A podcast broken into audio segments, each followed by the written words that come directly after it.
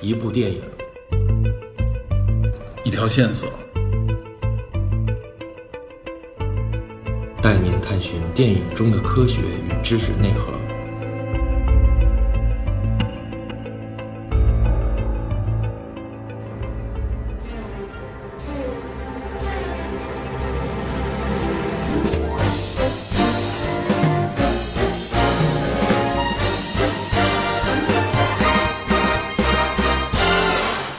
Hello，大家好，我是 Peter。呃，我是 Metal DP，欢迎大家收听本期的电影侦探。嗯，欢迎大家。今天我们要聊这个电影啊，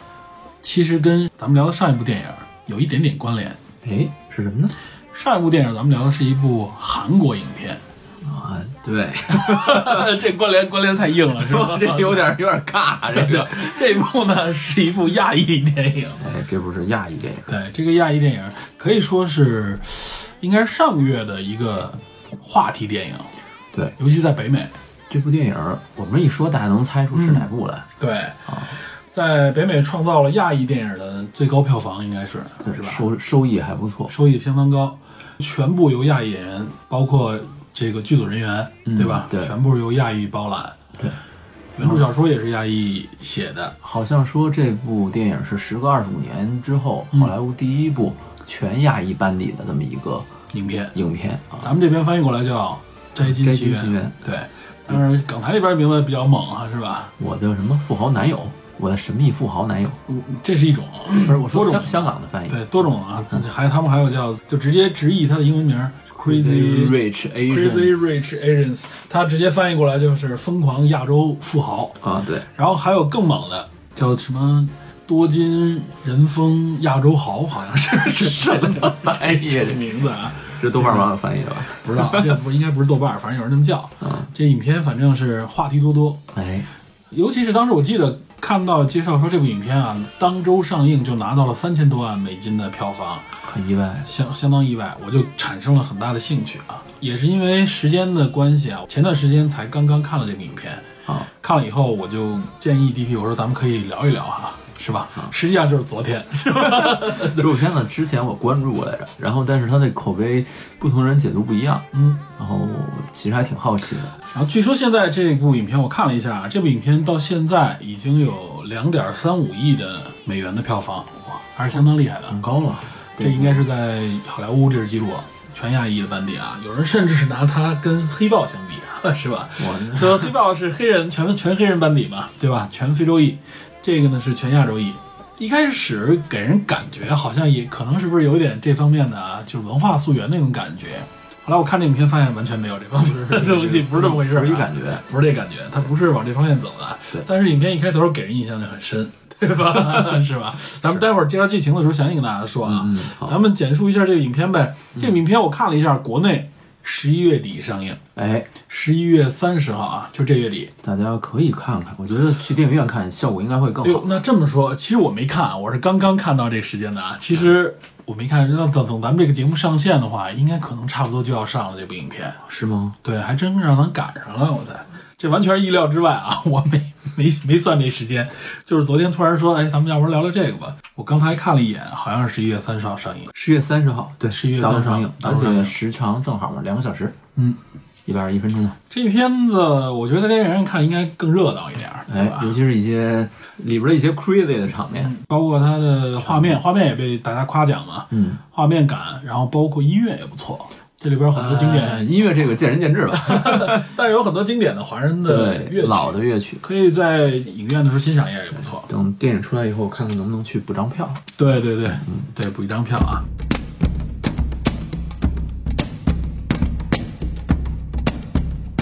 那咱们还是老节奏，嗯，先简述一下影片的一些背景吧，对，对吧？导演叫朱浩伟。嗯，朱浩伟这个他最出名的系列是《舞出我人生》，《舞出我人》。生，北美上那个吧？对对对，那个几部都是他导的。哦，是吗？那个还是挺流行的一部电影。啊对我听说他自己儿时就想拍电影，然后我搜他资料的时候看到他曾经拍了一个二十多分钟的歌舞短片，嗯，这个短片曾经呃引起了斯皮尔伯格的注意，然后斯皮尔伯格主动邀请朱浩伟去谈一些电影项目。嗯，就证明他还是有一定实力的。我知道的是惊天魔盗团的二是对，吧是他拍的。对，还有画面还是不错的啊。还有《特种部队：全面反击二》也是他哦，特种部队 G.I. Joe 也是他拍 的，是吧？这 G.I. Joe 那第二部，我我当时我记得隔了好久才看。 ，G.I. Joe。G.I. 有点儿 Joe 的其实它的起源跟超级英雄还有关系。这是导演啊，导演信息，导演还是拍过大片的，本片还是各方面都是很到位的感觉啊，是吧？所以它很符合主流的欣赏这种、呃，这种他给大说家的观感。他给大家呈现了一种不一样的亚裔的状态。哎，对，它是呈现那种家政。而另外，我觉得还有一点啊，编剧我们得或者说原著小说我们必须要说一下。编剧得说，编剧一共有三个，先说一个叫彼得基亚雷利，嗯，他是《惊天魔盗团二》的编编剧对此外还有一个合作过是，此外还有一个是《假结婚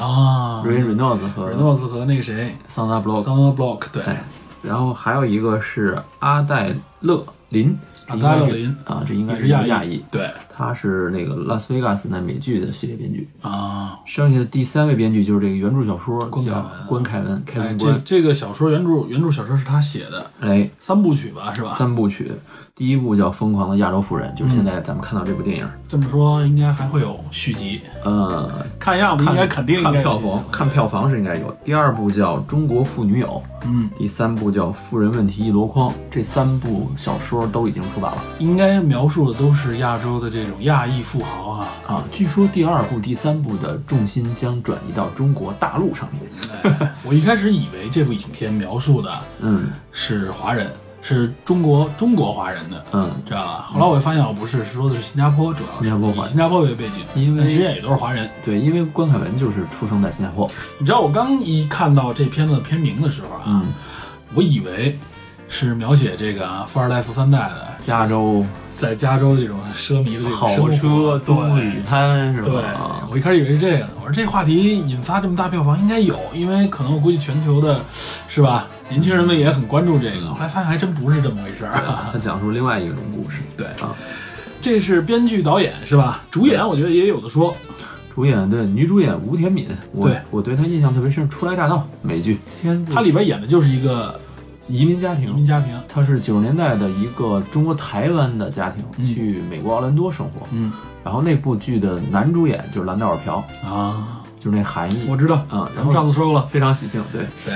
他在那片中呈现的吴天敏呈现了一个非常狡慧、善良又比较精明能干的一个女性。很典型的亚裔打拼型的这种，对，非常有意思。她，我记得印嗯象很深，据说是据说是口碑不错那部片子那，个他的表演，对他那他那个《初来乍到》现在拍到第五季了，嗯，然后他我记得特别逗，他那个情节就是为了省电，带着一家去那个有有公开冷气、有空调的那种地方去去蹭冷气，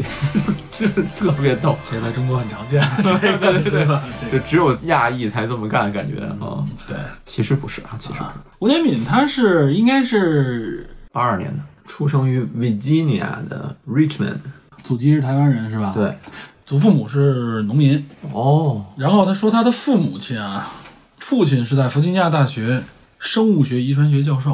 哇塞，啊，这个母亲是电脑工程师啊，也是高知家呃对高知家庭的后裔对，，高知不是高知干对啊不是高干啊高知家庭嗯对，挺符合他在本片当中的这么一个嗯形象。往前挪一辈儿，感觉他在这个片中等于是扮演他父母的那一代的那种感觉，就是就是是一个学者，学者，经济学教授嘛，经纽济约学大教授纽约大学的纽约大学的，嗯年轻有为吧，反正也是啊。这个是女主演啊，嗯吴天敏。吴天敏，吴天敏，我觉得因通过这部影片，也是值得大家关注的一位活跃在好莱坞的亚裔。哎对吧对，我觉得还是她挺有标志性，长得也挺漂亮，对，长挺挺有特点，有特点。而且他还有一个特点，我觉得影片当中也提到了，就是有点平 胸。这个影片当中你也嗯们这提到群了，人 啊，你们这群人，啊不是这个，我觉得这不是一个缺点，这是个嗯特点，那你给我找一个亚裔大胸的有很多啊，啊，比如呢，嗯，啊有很多有很多，哎呀，好吧没见过，好吧，哎呦呦，好， 好，好嘞，好嘞，好，开车了，开始啊，呃，然后另外我觉得最值得一提的就是杨紫琼了，对吧？啊，杨紫琼扮演这个片中她婆婆，等于是对，啊，然后呃杨紫琼本人其实很符合这个影片的这个感非觉，常符合。她本来是马来西亚的亚裔嘛，对，华裔。然后另外一个就是他本人的家族也是很有背景的，对，他在马来西亚那边好像是非常有势力，对，有势力的啊然后贵族吧，算是，对对他等于是被册封为拿督嘛，嗯，等于是当地的那种很有政治地位的那种没错身份啊。对，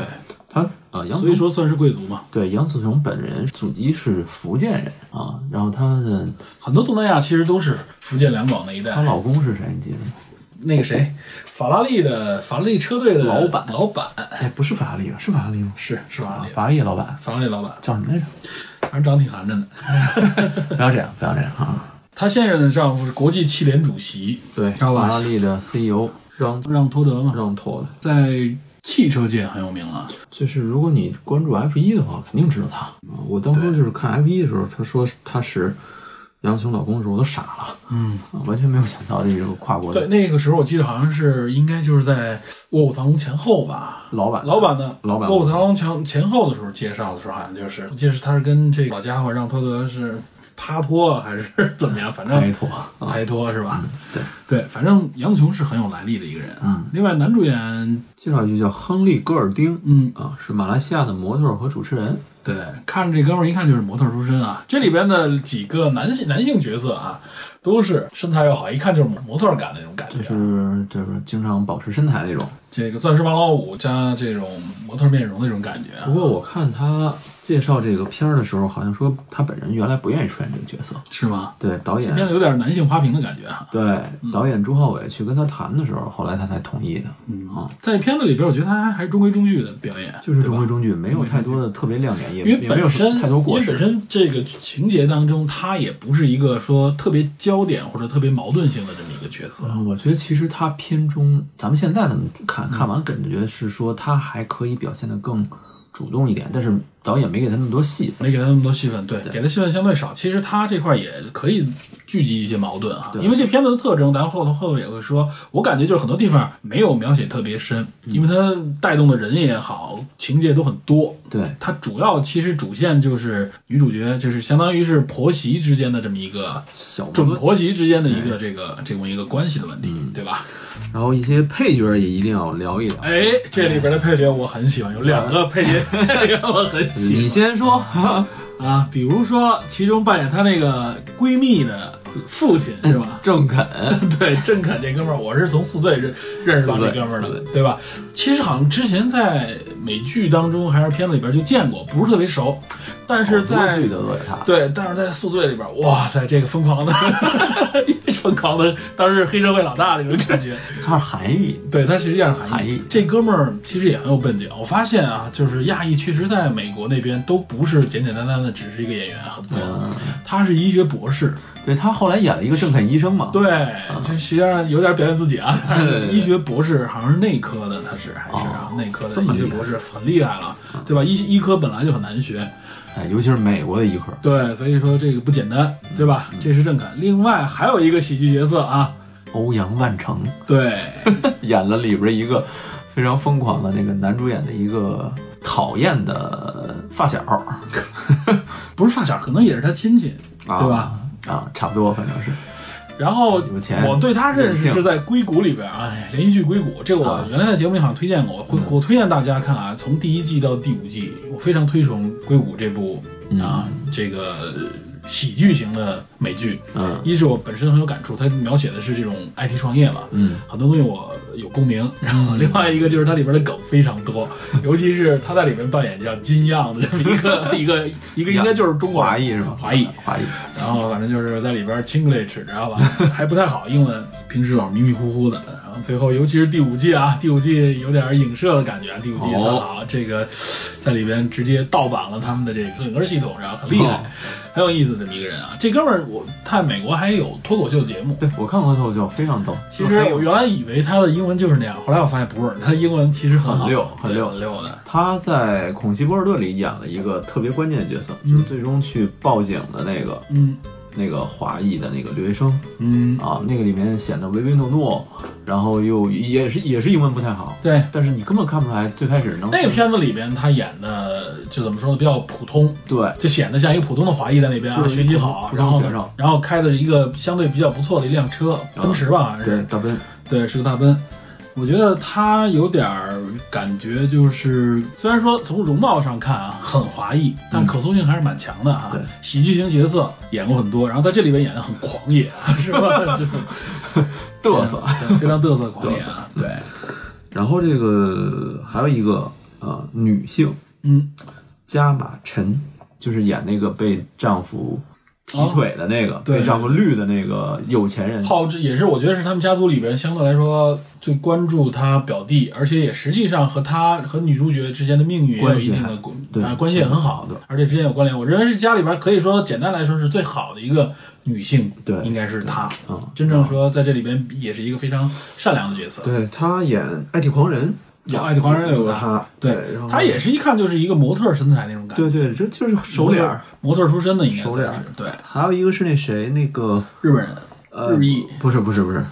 演那个女主角闺蜜那女的，嗯，叫奥、啊。奥卡菲娜，她在这奥尔菲娜应该是在《瞒天过海美人计》里哎对演一个 IT 女，啊，《瞒天过海美人计》这个片子也有翻译叫《十一罗汉》女性版是吧？女版十一罗汉女版十一罗汉啊。片儿差点意思，但我是还没看呢那片子，我看了是吗？怎么样啊？一般般。反正就是熟脸儿大串联是吧？对，啊然后她本人这个这个奥卡菲娜本人好像混嘻哈界的，哦，所以她那个造型就有点儿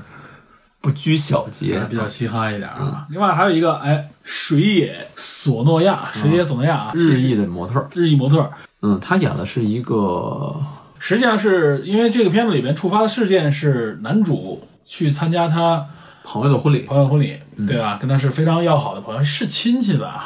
不是是朋友是朋友是吧？是朋友他后来他是那里边的那个呃新娘，哦，对对，她她是是新那个娘结婚的新娘，他是结婚新娘，也是富家子弟来的。对对，是这样一个角色，啊，很漂亮，在里边也很漂亮，然后经常是，但她是带着这帮姑娘闹的这么一嗯对个对角色啊还。是而且她的关系，她应该和女主的关系还是不错的，比较善良。对，比啊较善良，比较开朗，嗯她也是比较接纳这个女主的。对，她的背景应该和女主不，她她的经历应该和女主类似，只不过她的家族背景应该是，就是她是那个圈子里边的，对吧？还有一个要提一句啊，嗯，演老奶奶的那个人哎，对，那个是老华人演员，卢燕，对，哎，卢燕很在很多这种有华裔角色出现的影片当中啊，出演这种喜福会，对喜福老会，华裔的这种感对觉，，喜福会好像就是当年就是这部片子之前的嗯，全华裔班底的电影，那个那个电影很早了，对，然后好像《末代皇帝》里也有他。嗯，呃，我对他印象深，是因为他是这片子里唯一普通话比较标准的。他说的字字正腔圆，嗯，其他的都不是，嗯，这是几个主要角色啊，更多的华裔的我们这里就不过多介绍了啊，大家看了可能也还偶尔还能看到一些熟脸，熟练，对，难得的就是全华裔班底嘛，尤其是演员方面啊，哎，我觉得反正是能把大家找到的差不多的熟脸。能想到的啊啊，除了蓝道朴没去以外，是 他岁数可能不合 适，她在里边演，对她，不过她演这个谁，她那闺蜜男友的父亲也可 以， 那那麻烦了，那那不是他跟吴天敏先办夫妻后办上下辈 儿了。啊，对，还真是有点儿。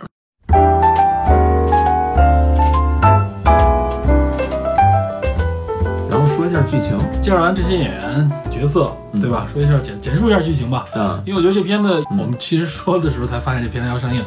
所以咱们这剧情还是点到为止，对吧？不说太详细不。说太详细，背景介绍一下吧，就是把这主要推动情节就是上来就告诉你，女主角是一个教授，是吧？经济学的教授，纽约大学经济学嗯教授，纽约大学经济学教授，她实际上对她男友的这个身份不是特别了解，她男友没怎么提过没。怎么提过啊。两人交往一年，然后呢，赶上了男友要参加她的哎好哥们儿、好发小的婚礼，哎他是伴郎，对吧？First man 在。在新加坡，对，在新加坡，他要回新加坡老家，所以他是跟女友说，我们一起回去啊，也邀请你了，见见我父母。顺便见见我的家庭，对吧？女友听他偶尔提过家庭，但不是很了解，那意思就是说你出生的地方，那 OK，那我们去看看呗，就是这样的一个起点。嗯两个哎，人。从影片当中能看到，两个人在纽约生活，应该就是非融入、非常融入当地环境的这么两个年轻人。对，就是女主的母亲说她嘛，你不是 Chinese，你其实是一嗯个 American。对，所以说她是很美国的，应该至少从影片里看表现出来，女主是二代美国人，对，二代就是 A B C 嘛。相当于 A B C，而且她相当于是会会中文，但是影片里边实际上这个谁，他的中文反正一般，他应该是现学的，我觉得。反正挺不容易的，对念出来啊。对，然后这是影片当中的一个相当于起点吧。嗯在最早的时候，影片先给了一个一九九五年的一个镜头，啊，对吧？是是杨紫琼实际上是这里第一个露面的啊。对，杨紫琼那个露面啊，反正非常厉害。非常惊艳，非常惊艳啊非常厉害没想到， 对，我觉得这是影片一下就把人的那个对富家子弟的那种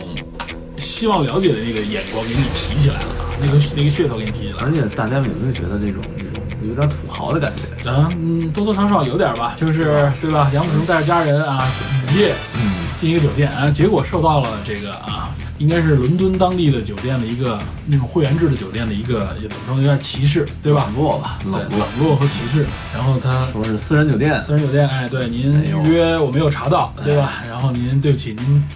转投他家吧，对哎吧？他好像一身，因为主要他来的时候都都淋雨了嘛，对落很汤狼鸡狈了，很狼狈。嗯，所以感觉他一气之下啊，出去要借用一下电话，因为九五年可能手机还不流行，实际上九五年的时候应该有移动电话了，知道吧？只不过在这影片里面，就是他没有移动电话，管人借一下，结果镜头一转，他在外边公用电话打的，说明人家连这电话都都没接进呢。，对，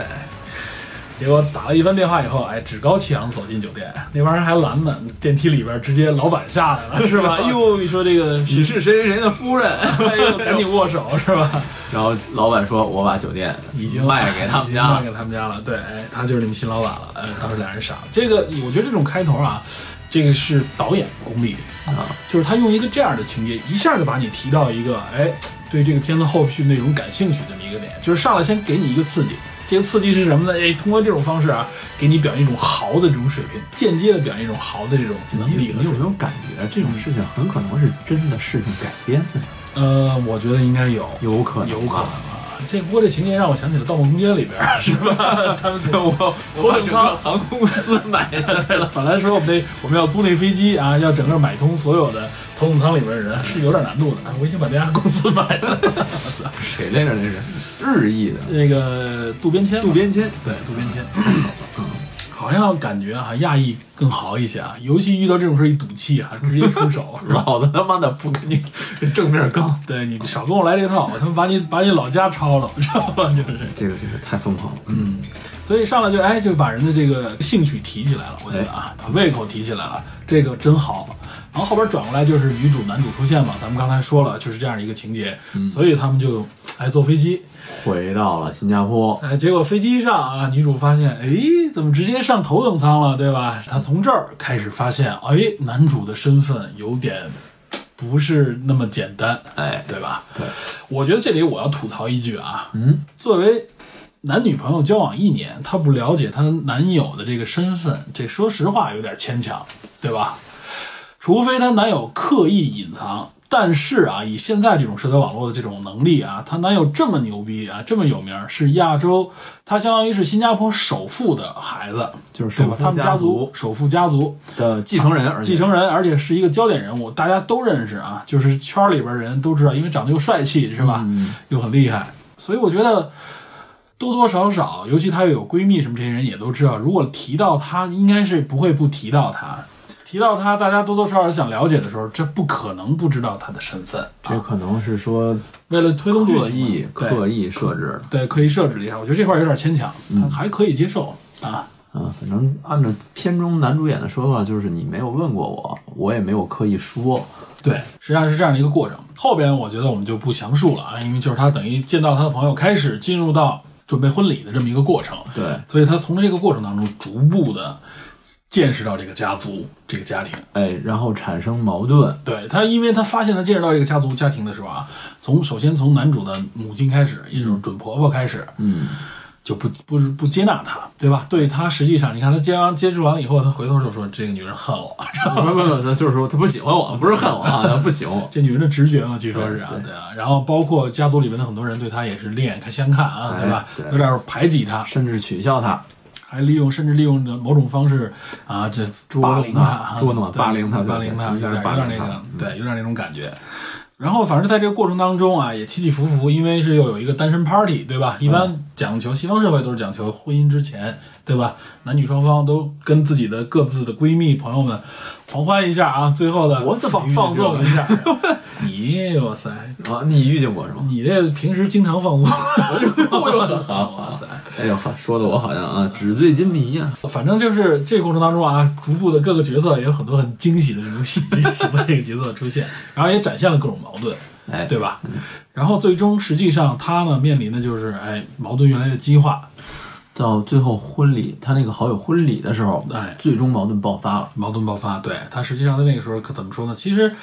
呃，有点灰姑娘那种感觉是吧？特别明显的灰姑娘，灰姑娘感觉，尤其是，但是她呢本身属于性格还是比较强悍的，然后她也是确实是面对这种挑战的时候，她是勇往直前的上了，对，她是吧正面刚的，正面刚正面上了，但是最后还是觉得怎么说呢？受到了这个强大压力之后啊，他也发现了很多地方，包括期间有一些误会，对吧？对，有一个特别巧妙或者说是情节设置的反转。嗯，对这个反转是女主角自己本身也没有想到的，对，因为是主要误会就是在于女主角其实对很多东西她是自己不知道的，没有但是没有了解从过家族这边来看就不一样了，对吧？哎所以等于是成为了她的问题，也成为了这个矛盾的激发点。对，那具体是什么，我们就这里不说了。他如何解决这矛盾，矛盾有没有解决，我们也不详细介绍了。总之呢，就是说，在这么大的一个冲击和矛盾之下啊，嗯，他这个还是选择了离开，对吧？对，等于选择了离开，选择离开。实际上，当然了，这部这部片子之所以被很多资深一点的影迷所诟病的一点啊，就是大团圆结局这有点太俗了，知道吧？呃，Happy Ending，嗯，但是我觉得她之前的坚持还很 American，没错，但是她的放弃就很 Chinese，没错。所以这点有点矛盾。呃，一是有点矛盾啊。另外一个，我觉得其实能够理解在于哪儿啊？这个 Happy Ending 并不是真正的 ending，因为它后边有还有二和三这两部小说，对嗯对吧？这个也承接后面的情节，很重要。没错，如果不这么 Happy Ending 的话，可能后边还不好写了，对吧？啊是的，所以从这点来看呢，我们理解他这么来写，一是迎合主流观众，另外一个也是对后面情节的一个铺垫。其实你看，我们这么小心翼翼的避免剧透，很多人应该都看过。应该看得来，应该看得出来，也能猜得出来啊。嗯但是我我这么说，中间充满了各种小小的意外和惊喜，哎尤其是影片的画面啊，很精美。哦，我没想到他能把新加坡拍成那种样子。呃，新加坡给人展现出来的东西很现代，对，也有很东方的部分，包括家族的、贵族的这个地方，有看到、我们体会到那种豪的感觉啊，嗯哎，各方面的让这凡个，尔赛 宫这见的无论是婚礼啊，无论是晚宴啊，嗯它叫昙花晚宴什么之类的啊，都很漂亮。包括舞会，后来他们还要去狂欢的这 个情节，对吧？都 买很不错买买，对， 确实感觉到啊，就是年轻人当中，尤其是男女主，他们非常 American，对吧？他们的处理方式、交谈的理解方式，包括他们的行为的一些特征，我感觉啊，你就是换成西方人、白种人来演，一点也不违和，对吧？只是说这个角度不违和。对，当然在后边矛盾的那部分呢，还是其实是东方的这种对，矛他盾出是来了。披着一个呃美国外皮的这么一个东西，但是他内心核心里边的很多选择，他肯定得选择东方文化，对这他个其实是很中中式家庭的那种样子。对，所以纵观这部影片啊，我觉得影片本身，呃，因为导演的功力也好，或或者整个这个团队的这种配合啊，我觉得还是非常到位的，嗯还是失不错的对，不失为一部主流型影片啊，看起来应该很过瘾，画面啊、情节啊、对话呀、嗯。该乐的时候都会让你乐，有感动也有在其中，对吧？嗯但是我觉得豆瓣评分有点低，豆瓣儿我觉得是这样，我很理解，就是大家一是豆瓣上的观众相对来说更资深一些，文艺对吧？一些文艺一些，对这种啊比较爆米花型的影片呢，不是特别的感冒。哎尤其是之前有一个好的口碑的时候，往往会有用一种哎提高姿态来看这部影片。既然你那边那么那什么，我得是吧？我得好好看啊！有你们说那么好吗？那种心态比哎在里较面。苛求哈。，对，然后再加上很多人说，可能是觉得啊，这部影片里面可能会有那种东西方文化碰撞的感觉，但实际上看了以后，发现它并没有在这方面过多的着重笔墨，发力好像不在这个点。发力不在这个点上。嗯对，所以我觉得可能有些人也是本着那种啊文化的角度、文化冲突的角度去看的时候，可能没有得到一个特别好的满足。还有一些人可能认为这个片子某种意义上物化了，嗯甚至是说在某种意义上贬低了亚裔群体的状态。嗯，比如这片子在怎么演，我觉得都会有人这么这么对去，评就是论。这片在新加坡宣传的时候就有人说，嗯，新加坡那边人说说这个片子一点儿呈现的一点儿都不像新加坡。啊首先演员没有什么新加坡人，嗯，啊，核心演员没有什么核新加心坡演员不是新加坡人，然后呢，呈现的这种新加坡的这种生活状态也也不像不新加坡也不啊像。但是我估计可能咱们大家 get 不到，但是如果要是第二部、第三部上映在中国国内境内境内取景或者是说拍摄的时候，嗯就有可能有这种我感觉。觉得是这样啊，就是说任何一个电影，嗯除了本国电影以外啊，嗯描述外国的时候，啊你以一个说白了，你以一个外国人的角度描述一个国家的时候啊，嗯那个国家的人没有一个会觉得那个很像我们，很少。嗯尤其是美国大片里边描写中国的时候啊， 咱们往往都是摇摇头， 这他妈不是中国。 这个这个它毕竟不是纪录片儿，是对吧？这个我觉得可能也是为造成这个分儿不高的一个原因，对吧？嗯而且另外一个可能大家觉得这个影片就是养分不足，其实这片子我觉得很多东西值得去可咀以嚼一下去。对，可以去仔细琢磨琢磨，不像某些评论说的那样。嗯，不要用肤浅的眼光来看，来肤浅的理解这个影片啊。那所以我们觉得，我们今天就啊，本着这影片当中包含的各个角度的话题当中，我们来聊一聊，哎，好好聊一聊。好好聊一聊。我觉得这影片首先有多个角度，我跟咱们刚才说了一些，比如说东西方文化冲突，哎，它有所表达，然后呢，这种婆媳关系，对吧？俩大老爷们儿聊婆媳关系啊，这有点意思。他也有点表达。不是这样，我们先说一下它里边涉及到什么，但我们着重点可能只在其中一两点，我不能面面的俱到去讲矛。盾嘛，对，然后另外还有一点，我觉得啊，就是跟他这个片子名字有关、s u p e r Rich 这种富豪阶层的这种感觉啊。嗯，一方面呢是说不不对等阶层，或者说是不同阶层人之间的一种冲突，对吧？嗯另外还有一个就是它满足人们一种对富豪阶层的窥视感，对吧？很多人看这个、嗯对窥探感，就是很多人看这个影片感兴趣啊，因为票房这么多，我觉得其中有一个原因就是，哎呦，我想了解了解。富豪们的生活，现在啊，主流的年轻人的富豪们的生活是什么样的？是不是跟新闻里说的那样哎儿这边得多折腾啊！对是吧啊，他们都怎么折腾啊？这个也是有一点流行文化带动这种东西的感觉，因为很多其实我们现在了解的，包括一些，你就比如说前一段时间是吧，某公子某公子对吧，吃个东西被网上被大家各种流传，从照片儿简直了到图，对我是觉得看得出来，年轻人实际上传这个的时候的目的是一种崇拜顶级富豪，有这种心理暗示在其中。大家觉得开这个玩笑的时候，哎，不掉份儿，而且我某种意义上能拉近跟这个富豪的距离感。文化牵连的那种感觉，是吧？我是觉得，呃，这个心态其实是民众们普遍存在的一个心态，对吧？包括某公子最后的回应，嗯抽奖那个手机壳，其实一个很好的公关。，对对对，这个东西肯定有炒作在里边，对吧？嗯但是很多人就愿意为什么去迎合这种？往往某个大明星，对吧？或者某个超级富豪做了什么，说了什么，我们还是愿意去更多普通人愿意去模仿。去，起码是知道我到底怎么回事儿啊，不愿意错过。简单来说，同样一句话，一个白丁说和一个地位显赫的人说啊，那个影响力或者说是那个让你认可度是完全不同的朋。友圈里天天说嘛马云啊哎， 说什主么要是马云什么说的如何如何是对吧？吧？然后今天是马化腾的生日， 就开始是吧？另外，它还有一些有点涉及于联姻之类的这些话题，啊对吧？这个家族联姻地位也是有相关的话题的。呃，还有一些其他的一些点了，比如关于爱情的，对吧？我觉得最主要是婚恋观啊之类的这种。中西方的家庭的矛盾碰撞，对，这个是挺明显的。我觉得我们可能更多的是说着重于阶层之间的矛盾嗯角度，可能说的会更多一些。嗯，我们这里先说啊，东西方文化在这个片子里边其实展现的不是特别的多，而且它也不着重在这块儿给。它这个东西方文化是包含在家庭观念里面，对来展现的。包括男女主角的时候，尤其是男主角，哎，说了一些，哎，我你也知道我这大家族，我的成长经历，来强调我的这种东方家族的这种背景文化影响。对，但我觉得这其实就更多的是停留在台词方面啊，我觉得为什么觉得男主演这个戏份不够多？嗯就是他这个矛盾其实是由杨紫琼和吴天民两个人带出来的。对，而男主演那边只是台词里边说了一对下，他没有带出来，因为他基本是站在女也没有给。他成长经历当中过程当中的一些耳闻目染的东西出来，对也没有。他只是一个类似于好好先生那么一个角对色，，他只是传递一些信息，但没有表演一些信对息。他的矛盾甚至不如他的那个就是加马陈的那个，嗯呃，没有丈他夫表姐，对他他他表姐夫跟他姐夫跟他姐夫之间的那那个个矛盾那个矛盾关那么系明显对对对对，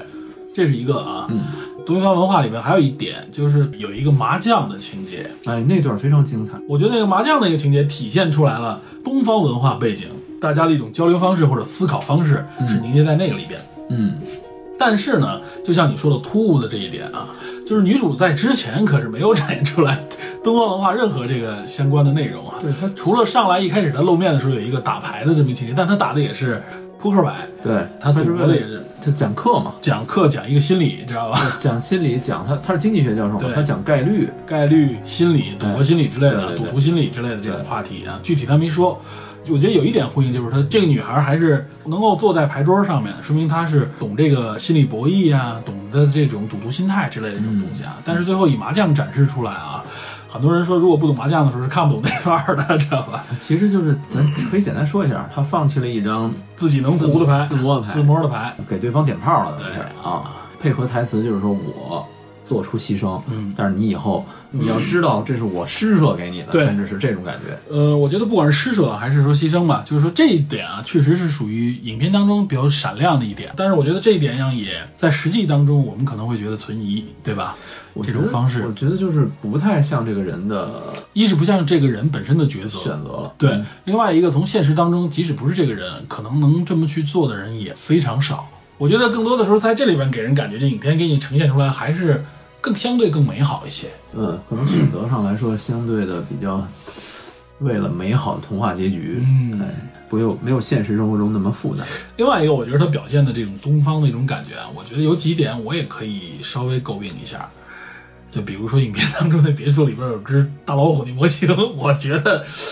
那老虎除非土豪啊，一般不会没那么土。而且他是这里表达他男性，他们家族是一个贵族了，已经，他不是第一代，他是第三代了，已经是啊，至少是第三代了，已经是。台词说是他爷爷打死的，对对，台词是说这个虎是他爷爷打死的啊，但他们家是从中国的南方福建那一带一直迁往了东南亚这边来。啊对，台词背景说是应该是清代一八几几对，年，所以说他们家是说了说他们家是真正的贵族嘛，对吧？我这觉个得家这族贵族应该是一个虚称，如果那清代贵族那应该都嗯是爱新觉罗。对，应该是满人嘛，可可能那时候就是商人，至少是。啊哎我觉得应该比较应该是商人对，应该是比较大的这种商人。他所谓的贵族，就是说他富已经不是一两代、两三代的哎这个时间了，所以这也牵扯到这里影片里边表达出来，就是这个阶层的这个一个顺话便题。说一句啊，那老虎是做出来的，模对型是做出来的那。一看就是你不是一个真模型，不是那个原因是什么？原因是他们想做一个，他们想把一个真正的老虎的模型带过来的时候，过海关过不了，对，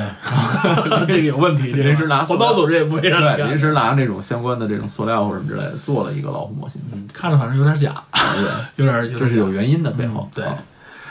啊，你看啊，其实这个片子外表包含的很西方的那种理念，对，表达的也很西对吧方？。对吧？不管说它的英文全英文对话，嗯，少量的中文的一些元素，基本你不看那个影片的时候，你听那个声音就是以为就是嗯对，就是白一人演啊些的白人演员。但是实际上，你看他最终博弈的时候，他说你为什么他不接纳这个这个儿媳妇儿？不接纳对方的原因不是因为他不够好，嗯而是认为他外表是一个 American，是一个非常为自我追嗯逐自我幸福的人。对，你是活的这一切都是为了自己，对吧？你不会为家族或者为你的宗族或者为你的种族去考虑太多的东西。对，但是相对来说，呃，杨紫琼扮演那个婆婆，嗯她本人其实经历跟她是类似的。我一直在为这个家族服务，嗯，就是她暗含的说这是东方的理念。他要牺牲很大的代价来对来来，而最关键的是，即使是做到这样，我的婆婆对我嗯仍然不满意。这就是婆媳关系了。我觉得这就是婆媳关系啊。而这里且边他是说了一句很经典的啊，对就无论我做到多少，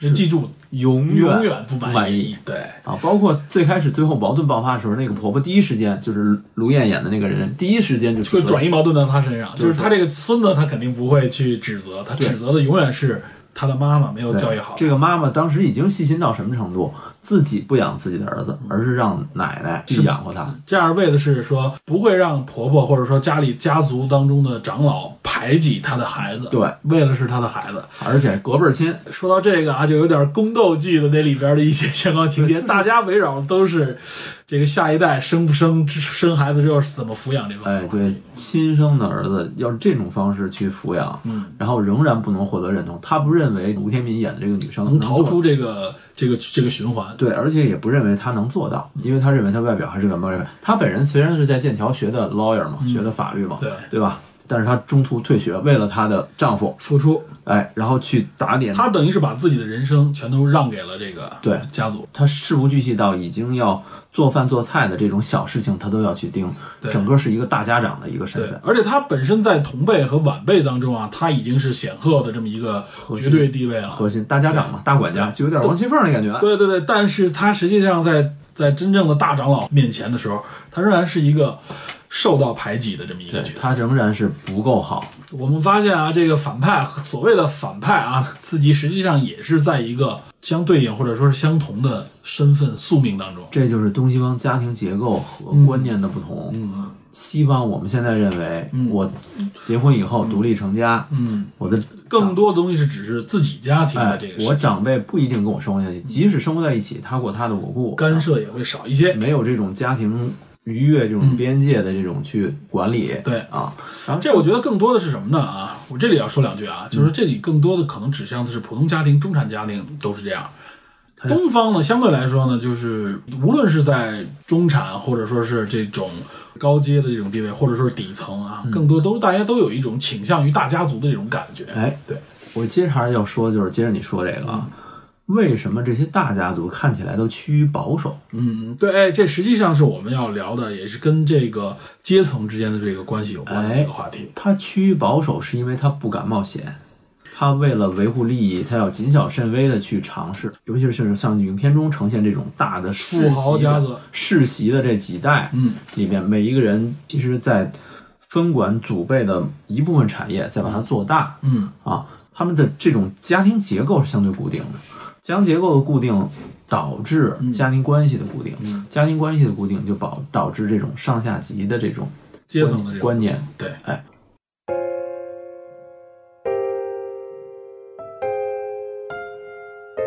要提的一个角色，就刚才你提到他那个表姐，嗯，对吧？这也是相对来说，这里边应该算是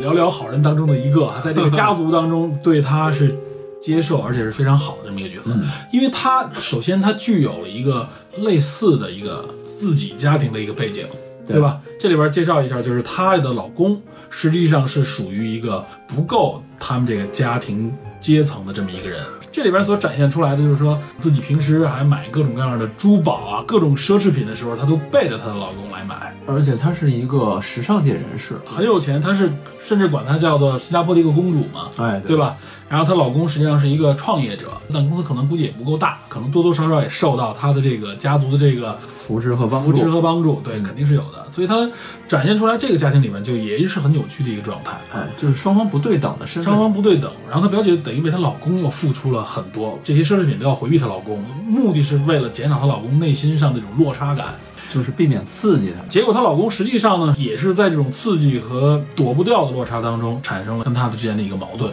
然后最终劈导腿了，对，最终甚至导致他们两个人婚姻破裂，对吧？他说：“我也是对你这种长期这种压抑，包括你所谓的付出啊，他有一种一方面是厌烦、逃避的这种感觉啊。其实这个老公的这个心态就是逃避。就是逃避，是在现实当中有对应的。是谁呢？具体这个我们要讲一个小故事。哦，哎，快讲讲，快讲我这个我要讲一个，我快们点通过这个故事啊，可以引出我们后边要重点谈的一个就是阶层这个问题，嗯对吧？不对等的这个问题，这也是一个婚姻观和一个价值观的一个问题啊。嗯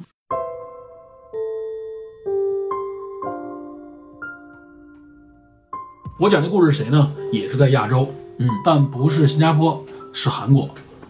韩国的，我说如果说韩国首富的话，你会想到三星哎，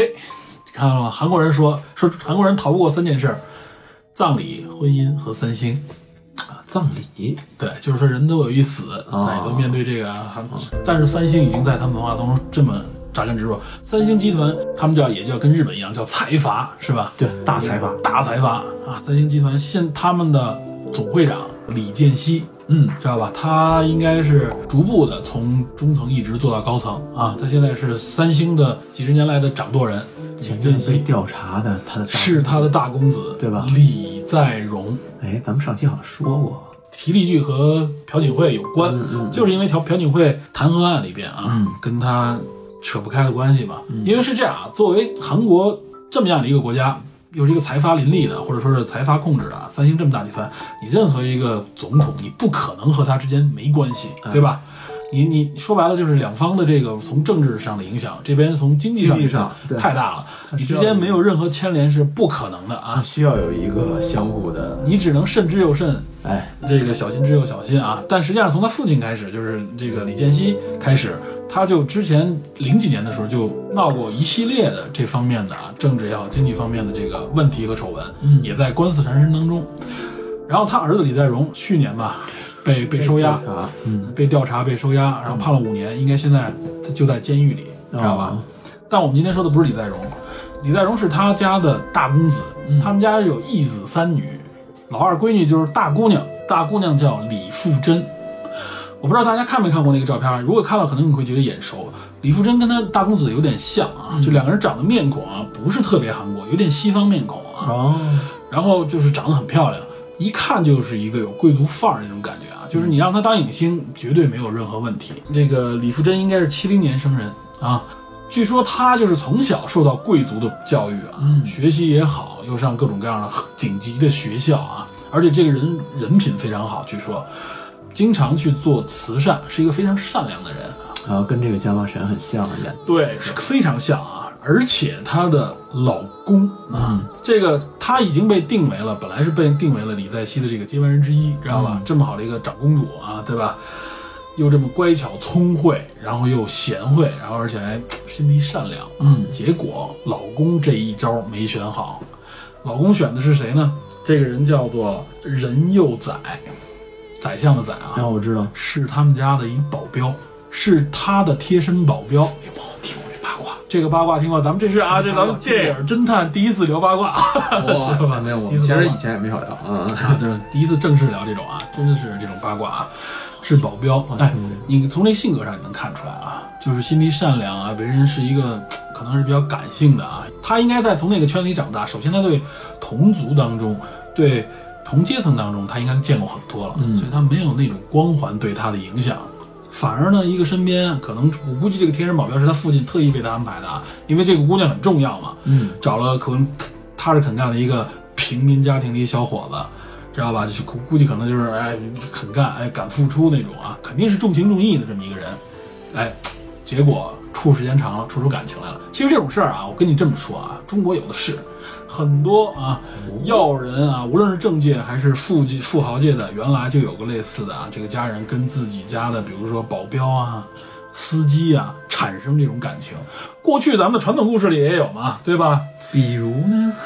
呃，有很多类似的这种事情嗯啊，富家女或者说是这种皇家甚至王家的这种代入一下西方传统，就是骑士跟骑士跟公主，扫烟囱的是吧？嗯或者骑士跟公主 扫烟扫烟囱的有点狠 了，有点狠了，那更远。摸懂是吧？ 我操，不是国王与小鸟啊！但是这里边就是说很浪漫，会说，而且这一度成为了怎么说呢？不是灰姑娘，而是灰公子那种感觉啊哎。一个长相很普通一韩国人啊，憨憨的看着，跟他的这个婚姻，结果两千零几年的时候，嗯，开始闹出问题，好像从一几年开始闹离婚，然后最后是去年吧还是前年离婚了。嗯，据说这个任佑宰啊，这哥们儿保镖出身嘛，然后他们当时这婚姻，我记得我看了一张照片，他们婚姻的时候有那种切蛋糕的照片啊，这边中间是夫妻俩人，哎，丈夫旁边是丈夫的父母，这边是妻子的父母啊，就是大家六个六个人一起切蛋糕嘛啊，你能明显能 看到李健熙那脸拉的那叫一个长啊，我操，就是跟被迫有人拿枪指着他去切蛋糕似的，就是他恨不得死我也不想切，你知道吧？然后那边的父母呢，一看就是。啊，就是普通人普通人，可能农村家庭那种感觉啊，我那么惨， 一脸尴尬，知道吗？那种感觉，然后中间两个人很幸福。本来是一个公主娶了一个平民小百姓的这么一个故事，结果最后就是没想到是悲剧收尾啊，最后离婚。当时离婚的这个过程，大家可想而知啊，肯定是这哥们儿融入不了这个家庭啊，因为他父亲本身就他妈的。我去你的！我让你他妈保护大这个大小姐，你他妈的把大小姐给上了，你知道吗？ 哎呦我他妈要没人拦着我，早干掉你！哎呦哎我相信，我相信韩国人肯定是这种这种想法。你这个你这个是典型电影的桥段嗯不，，咱们不说电视上，咱们换到自己，咱们客观的来说，如果自己的啊是吧，闺女，比如说你不管怎么说，对你我闺女要看上一个我看不上的人，对你肯定他妈跟她死磕是 吧？我就直接跟她说老子不同意是 吧？你他妈给我滚蛋，是吧？ 对我要不然闺女，你敢你敢找她，我打折你的腿。我，哎呦，你对就都就这样儿，太狠啊了，不至于，我们这是开玩笑，这打戏剧折化要打，折外人的腿，对我们打折那孙子的腿啊是就吧？是不能打折自己闺女。做了呀，你 都。你想你想阉了她是咱吗？们这个说玩笑，笑啊，咱们 回咱这玩笑开过了。两个有我闺跟女你的这人么说啊，不要这样，不要这样影响。我跟你这么说，三星集团就好，就三星这个李在熙就就简直是受了诅咒啊！首先，他这大闺女跟他这个前夫离婚的时候啊，嗯打了三年官司，他前夫当时提出啊，通过他律师提出了一个天价赔偿，好像当时是两点多万亿韩元啊，相当于是、相当于也不是上百亿可能人民币啊，我具体具体我忘了，反正天文的一个数字啊。嗯，最后呢是最后赔了他，等于是离婚，因为要抚养权嘛，主要因为孩子，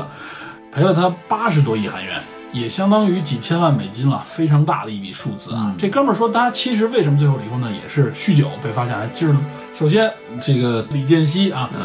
结了婚以后说我被动接受了，我这我这公主死活要求，估计啊，那行我接受你们这婚姻，行，我培养这小伙子，说给他找了各种各样的这个老师啊，环境培训他，结果根本没用。你想啊，说白了这哥后们儿啊天改变，后天改变到这个时候，后天改变很难。这哥们儿估计可能就是有把子有把子蛮力啊，这性格方面可能比较的忠诚忠实，人品应该也不会很差，嗯至少从那个角度那个时候来说。但是估计可能脑子不是那么强，如果脑子强，他也不会当保镖的，对吧？肯定是体格强于大脑的这种人，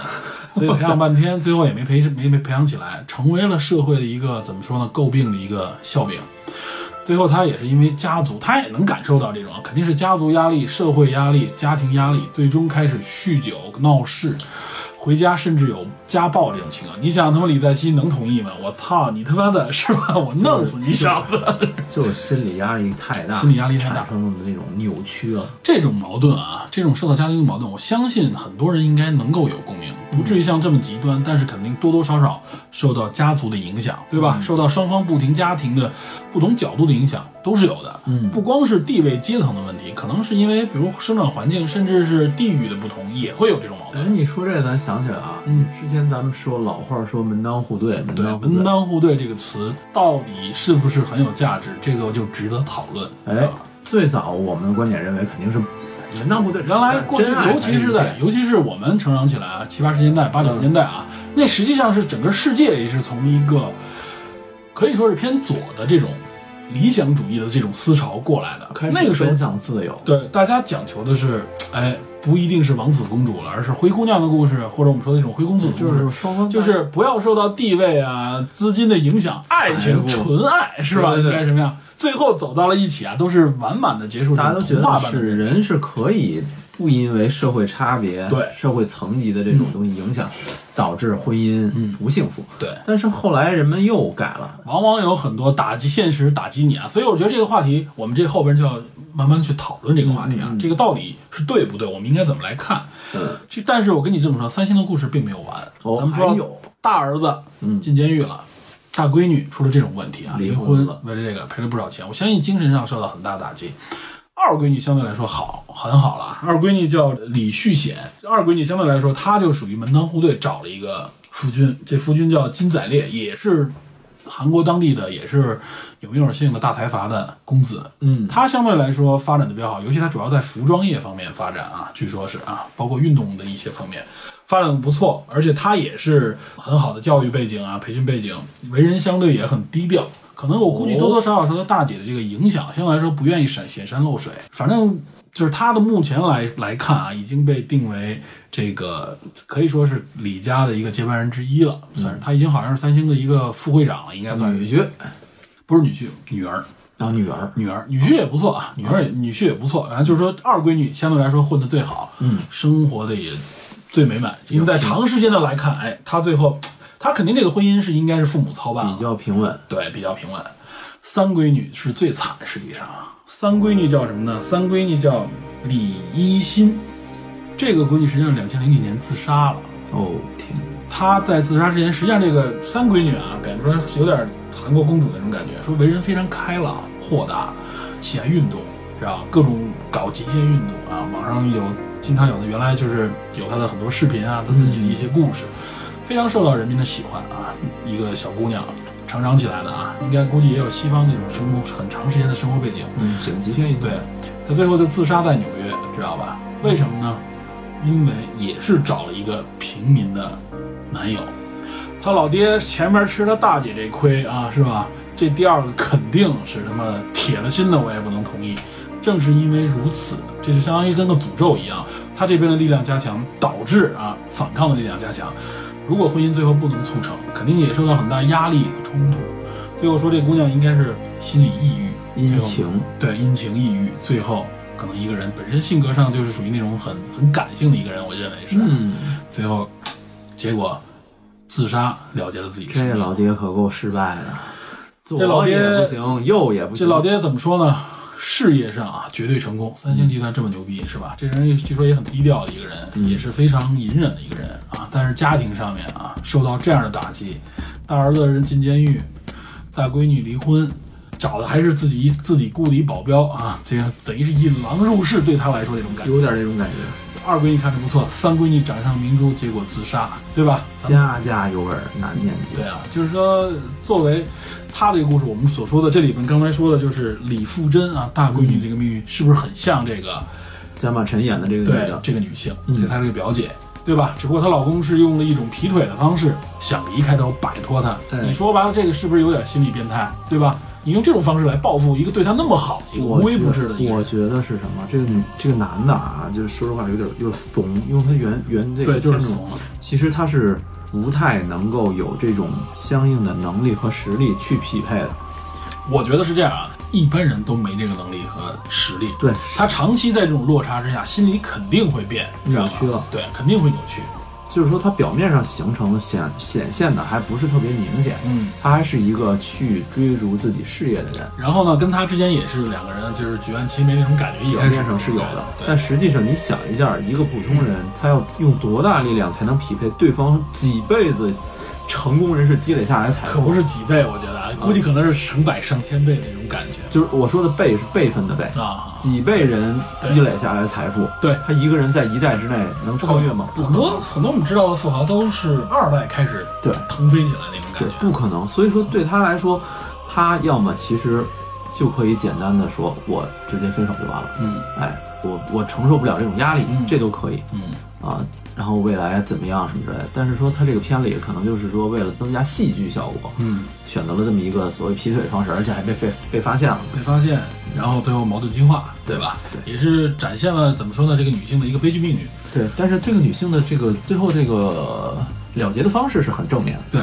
我觉得有些人说啊，说这个女性实际上造成这样结果跟她自己的行为也有关，比如说她刻意的去隐藏，隐藏，刻意的去让着她老公，甚至有些很多地方就是说迁就她老公，比如说帮帮忙征求她同意各方面，她老公感觉到你这种方式实际上等于是抱着一种心理来对我，你的心态上首先你并没有平等的看待我，是怜悯，对。是怜悯。但我是觉得啊，作为夫妻来说，这种话都是他妈借口，知道吧？我觉得还是这男的衰了。对，男的一方面是衰，另外一个方面，这个女的为什么这么做啊？就是说她需她的自己内心也是很大应力的，啊、就是说我为了让我的家庭，为了我们的关系能够平稳下去，我必须要做出违背我正常生活能力和违背我正常生活条理的这么一个决定，或者是说他为了让外人看起来我们家族、我们家庭没有我矛盾。没有矛盾，是一个平等关系。嗯，哎，我们展现出来这个平易近人的一对面。甚至说我比我老公要矮半头，你我既然当矮他半头，哎你们周围这些人嗯你说也这得矮点他半头你，说这点很对啊，矮半头，这也是东方家庭里边女性地位的一个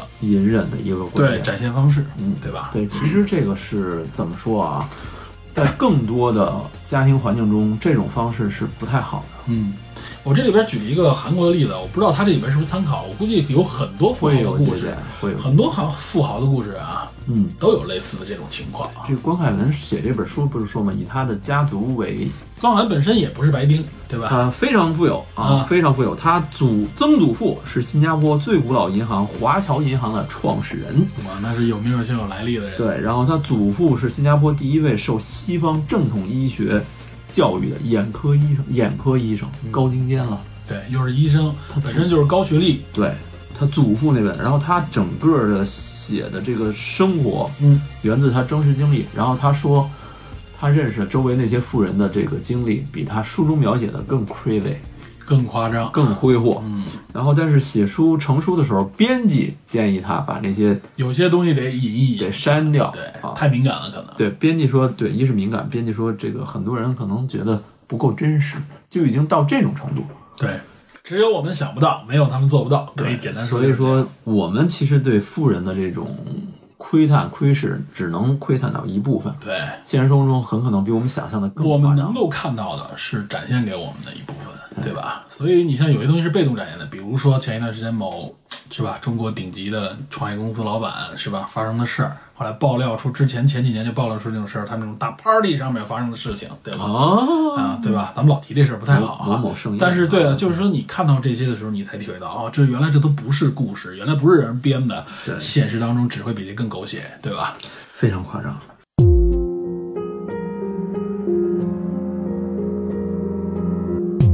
我们说这些目的是什么呢？就是说我们要提一个阶层上面的问题，一个价值观的问题。嗯，就你刚才说的门当户对这件事情，哎，这个事情一是对对阶层、对价值的一个关键问题，另外一个就是婚姻的关键问题啊。这个问题可能还是挺大的。首先说婚姻，嗯我们之前在聊《完美陌生人》那一期的时候啊，哎，没听过的我推荐大家去听，听过的人都说好，那没一错，期那期非常那期非常刺激 perfect 啊对，perfect 刺激啊，不不不光是 perfect，不光是刺激啊，不光是搞笑的一面有，而且这里边有很多揭示很深刻内容的原因的啊。哎没错这里我们提到啊，首先就是我们当时提了一个雌性和雄性对待传，就是对待下一代的一个策略问题。观念，关键这不光是观念啊，这人是人类就这人类是是叫观念啊，到到生物那块儿我们就说是一种策略。嗯从基因的角度来说，大家都是为了传播基因，对吧？嗯对所以它对于传播基因上的时候，大家都会有各自的策略。嗯这个策略是一个种族或者说是一个物种的一些策略。嗯比如女性代表雌性的策略，我们原来说过啊，它就是更保守，因为它负责生育嘛，还有养育，还有养育。嗯但是从公平的角度来看，女性或者母性这一这一波啊，单独养育是没有完全能力的，嗯它必须需要雄性的这个帮助啊，雄性付出的这种帮助才可以。雄性这边就要，所以利用类似于像婚姻这种方式啊，嗯它利用这种验证的方式来绑定大家彼此对下一代的责任心，对吧？嗯？没错，所以这个婚姻某种程度上来说，抛开文明啊，抛开其他经济方面的一些原因，就是只我们只看这个对基因的抚养上来说，这是婚姻是一个很好的手段。嗯这是现代文明当中产生出来的啊，这是文明本身也类似于像一个生命体一样，它产出来一种策略。尤其其实主要针对的就是下一代。那么提到上一代、下一代，这实际上说的就是一个基因、种族的一个问题啊嗯，宗族、种族就是这么回事儿。那我们说这些大家庭，对吧？他为的是什么？那么他就为的就是我维护我的一个族群利益，哎，没错，我因为我已经有很大利益了，那么保护这个利益就变得非常重要了。这些富豪家庭啊，顶级富豪家庭们，就是这些大家族、名门望族们，他们的一个怎么说呢？婚恋的一个选择标准，婚姻选择的观点，婚姻选择的一个标准和观点吧，嗯，其实是非常清晰、有迹可循的。哎，那么，作为这些强势家族们，他们一般情况下会怎么选呢？我觉得有几种，对吧？其实正常情况下，首先门当户对，对吧？这个观念其实在这里面非常重要。什么叫门当户对？就是跟我地位上差不多，体量上也差不体多，量上，哎对，没错，体量上差不多，体量上有互补，当然更好。哎对有的时候可能甚至是竞争对手的哎，这种啊，家那族，就是想鲸吞对方，啊，精通对方也好，或者说是这种联姻，嗯这种经济联姻，这种联姻其实咱们从长时间的人类文明来看啊，嗯过过去其实是经常有，无论是中国的古代历史啊，对吧？西方的，我们能看到啊，这个政治联姻就是其中一种对吧？ 嗯，这个尤其欧洲地区嘛，贵族又多，这种政治联姻又多。中国其实古代经常有所谓的政治联姻，就是尤其是皇帝对把自己的女儿下嫁给某个大臣，对下嫁大臣呢，或者说是各种王族的，对吧？嗯这种肯定是在这个族群之内选择，有时候甚至是敌对国的联姻啊对嗯来为了消解战争，对吧？文成公主，政治联姻的方式，对王昭君嘛，政治联姻的方式就是为了我用婚姻的方式建立一种亲情纽带，嗯，建立一种家庭纽带，用这种家庭纽带来消解政治上的冲突，甚至是军事上的冲突啊。你发现没有？说到这一点，啊好像是血缘的用血缘来弥补。对因素更多，你在像东方，对东方西方其实也很多，你就比如说《权力游戏》里面啊嗯，是吧？谁？大妖是吧？嗯是政治原因的牺牲品吧？你说是牺牲品也好，或者怎么样，他实际上是被一个大阴谋给给诓害了。但实际上也是某种程度上，他有一段时间利用这种方式来保全了自己的生命。啊，深山。对，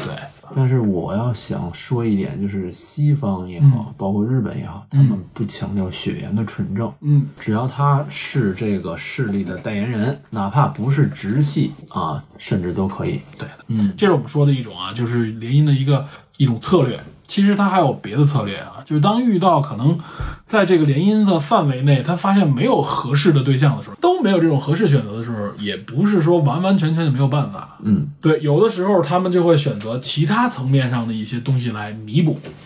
就像其实像这部影片的女主角一样啊，这种高知类的、高学历、这高智商的高智商，这种选择，无论是媳妇儿啊，还是女婿啊，也是一种很好选择的一个顺位。起码他是这一类人群里边的这种精英的代表。精英代表，没错，证明了他的这种头脑的精英水平、嗯啊，身体方面可能没有什么问题的话，也可以不失为一种选择。这个其实从基因层面的角度考虑来说，它是对这个啊家族基因的一种良性的一种增加，对吧？这个基因可能不是外外观上的，更多的是头脑啊，包括你想这个高学历啊，体现出来的不仅仅是头脑，还有一个就是耐心。知道吧？这个其实由于对现代社会来说很急需的一个就是专注度和耐心。现在的孩子啊，我觉得啊头脑都不傻，真正重要的就是他的专注度和耐心。嗯，你想现在在这种智力的竞争当中出类拔萃啊，就你再天才，你不赋予耐心和专注度也是绝对不行的。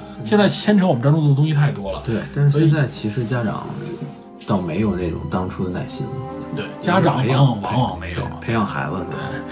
所以其实专注度和耐心是挺稀缺的，嗯对吧？这也是证明他基因也好，或者说是品性优良的一个特征，一个主。长江商学院哟，哎，促成的是吧？就有这种王石老哎 师，呦，啊 王老师，我对没有，看哎过啊，你说王老师这个啊，嗯就说了另外一点了，就是当高学知择偶这个这一块儿，嗯可能也没有很好的选择的时候，哎，有一个群体也成为优势群体啊，尤其过去很强势的，嗯就是所谓的明星、名人，嗯他们要不然是在文艺圈，或者说在文化层面上面有极强影响力，这个影响力已经强到可以增加可能我这个选择种族的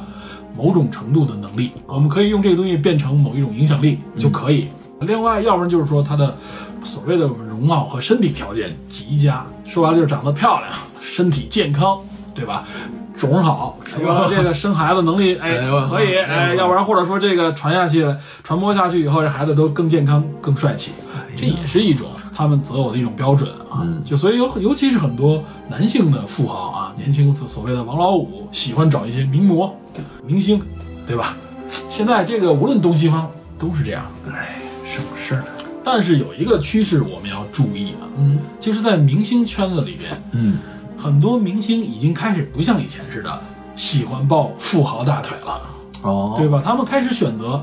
同样是明星的对方。过去啊，一这个艺人，尤其是在上世纪的早一点的年代啊，嗯女艺人，对他们不愿意这么选。为什么？因为他们知道这碗饭挣得不容易，哎，这碗饭大家都不稳定。你看到光鲜亮丽的背面是非常紧张，或者说甚至是不稳定的一个收入结构。人前显赫，嗯当腕受罪儿。对，但是现在不一样了。现在这些顶级一流明星们，他们随着这个文化传播的这种能力，这个互联网也好，他们的影响力在急剧扩张，所以他们的收入、他们的实力也在急剧扩他张。们自带流量，这里边我们就要说啊，我们就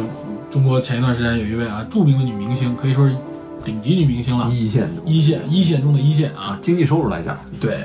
影响力也是如此了。嗯交一个啊，对吧？偷税漏税的罚款就将近九个亿啊，嗯，这个数字对于对绝大部分的普通的中产阶级家庭来说，都是完全想象不到的一个嗯数。这里边就能看到明星的这个实力已经今非昔比了。哎，对吧？所以他们在这个时候啊，对于他们来说，他们不再是强烈的要依附于过去的权贵，哎对吧？是，他们可能要选择的就是什么呢？我看得上眼的，在我的我的交际圈里边能接触到的啊，既有能力又有挣钱能力，而我又觉得我喜欢的。更多的可以选择这种啊形象形象好气质佳的，所以明星对明星的这种般配的东西你就越来越发现没多。有，这种明星好像更多的是女星，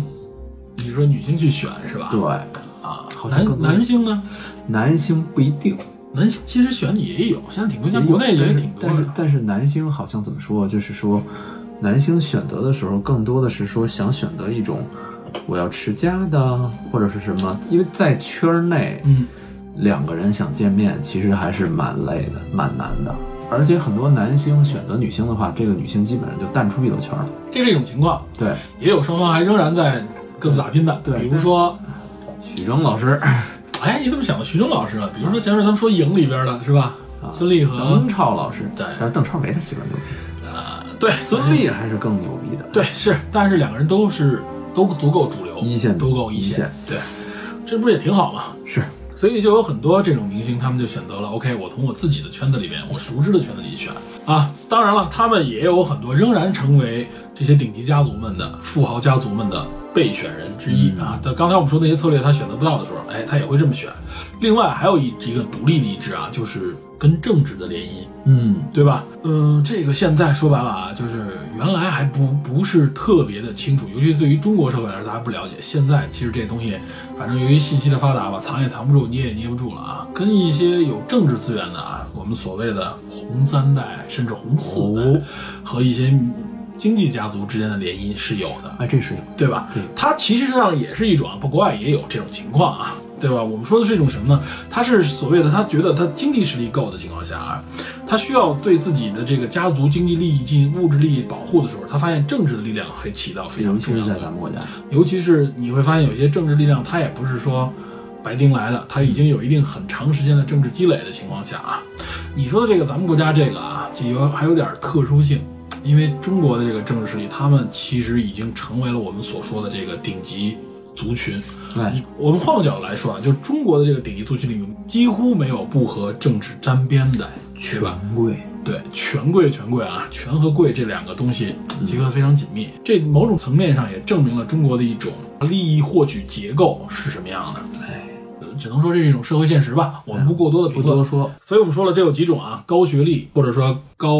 影响力、嗯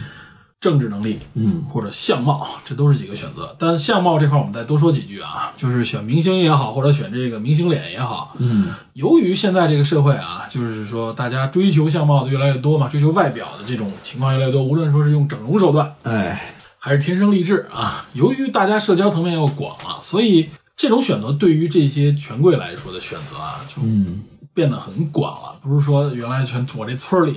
就就这么一个几百里地 就是对一个，现在真是一选就是从全世界角度来选，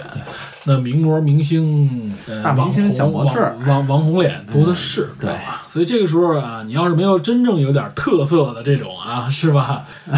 这个除了相貌本身以外，你的高智商、高情商都是加分，嗯知道吧？对，所以这是这是相对来说比较高一点阶层的人，对，哎，会是这么的，所以我们说这种高阶层，这个是社会现实啊。随着这个社会的稳定发展，越来越稳定的话，它的阶层也就越稳定。这个稳定是相互的，嗯，阶层不稳定，社会不稳定啊。社会为什么不稳定？就因为阶层不稳定。我们我们虽然老说我们啊不能老讲的这个阶级，实际上这个分的越来越清，阶级固化。对阶级固化越来越清楚了。那那那那普通人怎么办？权贵选权贵，嗯哎，基本上没有向下一层选的，嗯对吧？对我智商普通，嗯，生活普通，然后我又资想历往普通对我又想往上迈一步，我怎么办？其实某种程度上，这也成为了刺激底层向上层接近的一个方式。比如你刚才说的，上一些哎学 院，对哦吧？对吧？可要不然你付出超出常人的努力，提高智商，对吧？要不然你嗯智就智商这东西能提高吗？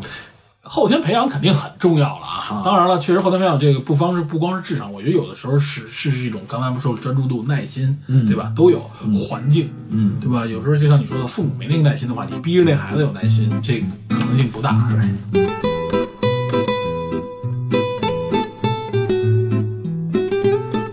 我们说完了这个顶级富豪，我们聊这期节目还有一个目的是什么呢？就是聊一聊婚恋观，聊一聊价值观这方面的啊。婚姻角我度，们看现在的所谓的婚恋观，嗯，有时候我们老抨击啊，太物质化，太消费化，现实太现实。但这个现实是什么？是真实的东西。是有原因的，对我们一说父母相亲啊，或者我们自己，我估计身边人很多人，我们侦探社的社员或者我们的听友，都多多少少经历过相亲的这种情况，身边肯定有人经肯历，定会有啊。嗯相亲，相亲的时候大家怎么选？你的父母为什么你的父母？咱们说有些地方啊，北京、上海有些公园里边儿，这个啊，这些中老年朋友们呃 对对聚在一起，相互替传递一孩些子相亲，对，传递一些纸条儿，嗯有照片儿，哎呀哎对对对对它是某种不是某种特殊组织，它实际上是在， 实际上是在相亲啊，嗯把自己的孩子的很多软硬条件列出来没错，给对方看。嗯，我们啊说这种我们批判他或怎么样，这个太物质化，但实际上这是一种非常公平的，我们要说非常公平、非常好的一种啊，这个好打引号的一种择偶或者说是相亲手段。怎么理解这公平呢？对啊，因为是说实话，我们选择一个对象啊，就是我们从生物学角度来说，原来说选择择偶对象，尤其女性，嗯包括男性也是啊，就是我们为我们基因传播寻找一个稳定的环境，对吧？都是为这个。所谓稳定，就是有充足的这个能量获取，充足的培养，安全的环境。那么如何获取这些呢？过去是靠力量，靠怎么样？那现在更多的就是靠物质环境，对吧？那这些物质环境的衡量标准是什么呢？里边有几个因素啊，性格、能力、嗯，学历，包括收入能力，包括这个资产，这些都是。那我们对性格这种东西，说白了，你通过几次接触是不可能了解，尤其是你连见都没见过的情况下，你怎么办？所以这块儿我们只能用别的东西间接来证实。那什么来证实呢？就是他的学习环境、工作环境、家里边的家长的谈吐，对吧？他接触的时候他也会看，其实默默的也会看，对吧？衣着谈看谈看吐啊，看亲家怎么样，对这个说话起来可能哎，这半句话说不清楚的，他可能考虑估计这孩子嘖可能会有点问题嗯啊，对吧？人家这个气质自己直接带出来，有学之气啊，是吧？龙生有，豪气啊，是吧？呦呵哎，可能孩子豪这气方啊这个豪是富豪那个豪啊，嗯那孩子可能也不会太差，对吧？包括相貌，包括是，然后就看学历啊，学历证明什么？刚才我们也说了，对吧？这些都是我们的择偶标准。我们有时候说，作为年轻人，我埋怨这些东西，我不希望这些，但但是如果你没有自然选择能力的话，你没有机会，没有更多的给自己创造机会的情况下，那相亲就是这样，它就是一个残酷现实。你完全不考虑现实也不太可能，对，嗯，我们找身边人的一个主要环境其实很正常了，同学、同事、哎，就同学同乡，同学对吧？朋友啊之类这些啊，都是长时间磨出来的，长时间磨出来，我了解，人家又因为一个长时间的共同生活环境，可能很多基础条件也差不多。对，它会能某种意义上削减普通人认识的时间成本，对啊另外一个就是说，你可能增加自己的社交层面。我觉得嗯无论男性女性啊，你像是纽约那种城市，女性来说，她其实能接触到的人就非常多，又是一个相对高阶的环境，所以她择偶的这个范围就比一般人大。所以我们也要多拓展社交圈子。对，啊你像我们的侦探社啊，我们这里要打个广告，啊哦又来我又来啊！说白了，我们我认为我们传播的一些东西呢，相对来说不是特别的乏味，对吧？也有一些知识性的内容，有人说是有点硬核也好，或者有人说你们这个扯的东西，哎，还真的挺挺挺远的，你知道吗？ 是挺远的，对，然后呢，就是愿意加入到我们这里来的人啊，我认为至少他有耐心去听，他有收获，对吧而？且他有主观想拓展社交层面这个欲愿望望，，对吧他加入到这里边来，所以我我也我们也看到我们这个群慢慢在扩大，对吧？然后里边已经有不少人了，几好几百号人，嗯大家在一起天南海北的各种聊，有很多国外的，是吧？嗯现在欧洲、澳洲、美洲全有，对然后就还没有非洲的，是 吧？哇塞，啊这当然都是一环，因为我们中文节目嘛，对吧？其实这个时候大家也能够慢慢形成一种，其实就是一个圈子，对吧？这里面的人，大家起码有一个判断，哎，有一定的鉴赏和欣赏能力，有这种诉求，哎，然后对知识获取也有一个诉求。这我们是，我们现在开始自吹的来了啊！啊，不光是所谓所谓，我的意思就是说，你通过我们怎么判断，就通过这些东西判断。尤其包括现在入群的时候啊，我也是加了群友，我有时候为了屏蔽可能是一些广告潜在的，我要跟他交流一下，嗯，聊几句，判断一下这个人啊符不符合我们群的一个状态，或者说他他能不能给我们群了带来更多的多样性哦只要他不是商业广告、啊，你有目的啊的，对，这不是光是目的了，也是其实就是一个，我觉得通过这个交流，也是我对这个群或者说对这个听友的一个责任负你责也任。你也在阶层上面给他稍微的，说不说不上阶层，因为各种各样的人，各个阶层都不有是阶。层但是我希望就是大家在思想和交流上能够提供丰富的多样性东西多样性啊。对，我不希望是个做广告的，嗯我也不希望你永远一句话不说。所以我们有的时候进来群里有，我们说有训导组，有这种交流方式很有意思，也是刺激大家，给人吓回去了。刺激大家多交流。这就是说对这些年轻人啊，对我们的听友当中还未婚的这些，或者说是有这种选择需求的听友们来说吧，应该有更高的社交能力，更广阔的社交圈子。你才有的选，如果你没得选，那你就得接受相亲的留下来的黄金标准啊，就是这样的相亲标准。 黄金标准，我我我我自己这么看啊，嗯你说早年间这种这种说，呃，不考虑门当户对的这种东西，因为那个时候大家自是由婚恋，其实那时候是一个对很多人来说是有机会的啊，你可对能会遇到很多那个时高候于自己，对那个时候选择的，其实范围更广，对，就是你你门当户对会限制，嗯，对吧因为大家首先在物质生活上可能没有太大差别。对，哎，后来呢，我们开始强调说，所谓门当户对是双方达到一个相对阶层上面已经开始有区隔了，接近很大的区对隔。对，是接近或者同等的状态。这样的话呢，会减少很多乱七八糟的东西。嗯我们双方的认知也基本是一层级的。规避你家庭生活习惯也好，或者文家庭文化当中不能接受的那一部分。对，但是现在这个社会，嗯，我们要哪种我觉选得择我？我觉得是这样啊，相亲的话啊，嗯首先那个标准啊，你是不能摒弃的，对吧？我觉得这是一个其实挺好的一个过滤机制、啊，完全不考虑不现实。但是呢，后边就是说你要应该采取更多的是时间上面的一种啊验证，你要增加交流的机会也好，对吧？有的时候我们可能相亲啊，或者要加一下，有一个特别好的方式就是微信啊这种。社交软件呢给你带来的这种交流机制，你上来先聊几句，对吧？直指内心的聊几句，哎，这个时候其实是可以让大家有一个彼此之间的开始价值观也好，或者认知、性格方面的一个判断，开始逐渐形成。不一定非得说我得见了面啊，很拘谨的装成一个样子，啊，反正那适适得其反。在社交上也是，我们这里说的就是大家尽量的要真实的表达自己啊，当然是要文明真实的表达自己。比如说我这去骂脏字，我上来也是骂脏字，那这个我觉得正常人都不会选择，对吧？但是我们为什么要说真实呢？就是说，你装作一个样子的话啊，这个东西在时间的交流基础上，它迟早会被真实的东西还是会展现出来的。暴露的你说是暴露也好，或者展现。那么对方如果发现和最初的判断有不同的时候啊，这个东西会加成，对你的这个否定心理哎啊会加成。所以大家更多的是说什么呢？我用真实的自己去触碰真实的那个对啊嗯对方。但是这个真实与真实之间触碰，大家说，哎呦，我上来就付出真实，这成本太高了吧？所以为什么之前说之前那个黄金标准重要呢？就是它可以帮你选择一个大概基本条件靠谱的一个人，不至于说找一个，哎呦，我一我一聊这哥们儿是是他妈来自中东的一恐怖分子啊，这种情况下，哇塞！可能性大大被降低了，对吧？你要是你要是一个虚假自我，对方也是虚假自我，你付交时间成本更长。对，成本更高，因为毕竟我们没有那么长时间去验证。啊对，以所以还不如说真实触碰一下。如果对方能接受最好，对方接受不了，那我们就好聚好散呗。对你像这片子里边那个女性啊，她的问题就在于哪儿呢？她过分的压制了自己的真实那一面，对吧？加马尘，对，加马陈她过分压制以后，她迎合她的老公，为了给她老公营造一个所谓的安全的环境，对吧？最后造成反而是反作用。没必要。这就是，哎，这就是说到婚姻后边啊，就是相亲也好，联姻也好，成功以后，他后边还有很长的一段路要走，嗯对吧？他真正是整指着后边的一辈子的。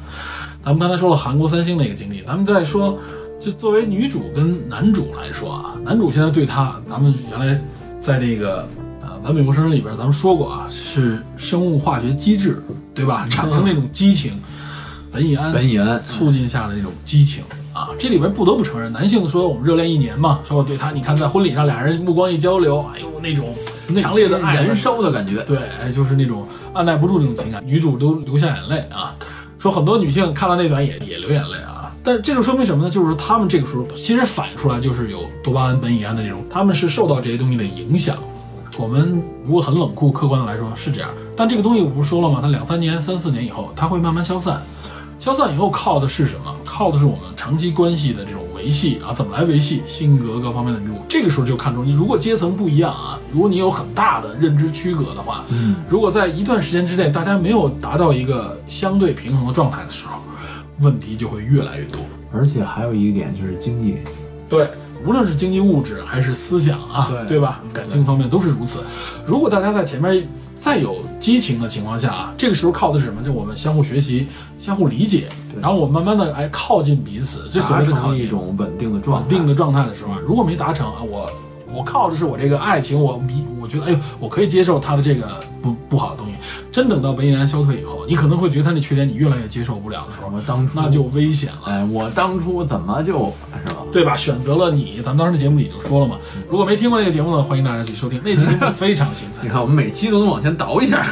对，因为节目聊的也不少了嘛，很多我发现听友并不是都听了，其实听一听，我觉得每一期给你带来不同的东西，别净挑你喜欢的，我就选漫威，我就选科幻，不科幻不聊没必要。我们这节目啊，给你聊的各种地方都能给你聊出感觉 我来。们山南海北无所不聊，我们哎呦我天扯得远更新慢是我们的特点。哪， 我扯得远，革新，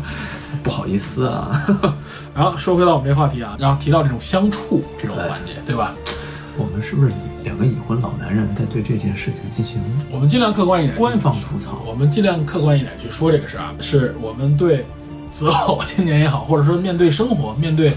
婚姻的时候呢，我们提的一些建议，通过这个影片啊产生出的一些想法和会建议。不会教坏一帮孩子呀？这个教坏我觉得不至于啊，但是我觉得就是大家物质，不不不是更物质，而是说我们更理性的看待啊，因为真的我觉得就是在在那种化学机制的冲动之下啊，那个那个影响力甚至超过毒品，对吧？爱情是是是所有文艺作品里面最辉煌的一个神圣神圣辉美煌。好的，他在那个触发那一阶段啊，那真的是点石成金的感觉，对吧？所有的东西都无法和他衡量和和对比，所以那个时候人是最缺乏理性的。人说在恋爱当中的人都是傻瓜一样，说男性也好，说女性都是但我宁愿当个傻瓜，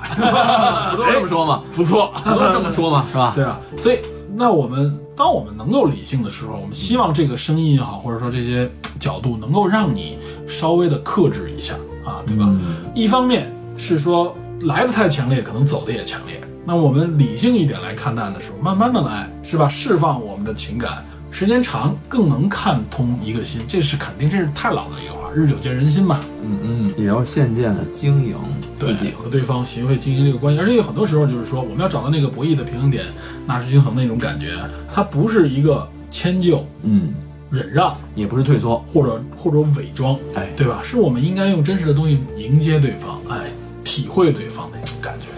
其实说实话啊，作为我们两个来说，我们都是有女儿的，已婚已育，已婚已育啊，我们有我们都有个女儿。我们打个比方说，等我们若干年以后女儿成长待嫁的时候，你的女儿选择的那个什么，你先让她怎么选，对吧？你难道说 OK，她随便，只要她高兴就行？能这么说的人是为什么？他有底气。他是有底气的，他的底气从哪儿来？是对他家人的一种判断，嗯，知道他的头脑、能力和他接触的社会是这样的。如果说啊，就是你完全不了解他接触的人里边，哇塞，都是都是你不能接受的人，我不相信有任何一个负责任的父母会说无所谓，对吧？除非你想说他赶紧躲开我，呃，那何必呢？ 对啊。最后说啊，尤尤其婚姻里边还面临一个培养下一代的，对吧嗯？你愿意把什么样的思想和什么样的呃状态传递给自己的下一代啊？因为你这里边面临的什么？你无论基因占百分之五十，环境上你也只占百分之五十，另一半也是主营造另外百分之五十环境的人，对吧？嗯给下一代营造什么样的环境，这也是你要应该去思考的。你有时候其实我觉得很简单，你想一想，结婚了以后，我和这样的人生活在一起是什么样？我和这样的人生活在一起，我以还有一个孩子，我们两个人会给他传递什么样的东西？其实你这么去想的时候啊，你也能够哎为你提供一些更客观、更全面的角度。 所以有些时候大家拿细节去捕捉嘛。嗯，只能拿没错，就像你说的，拿细节，因为我们可能在宏观方面可能没得太多选，那我就用细节方面去去找寻吧，对吧？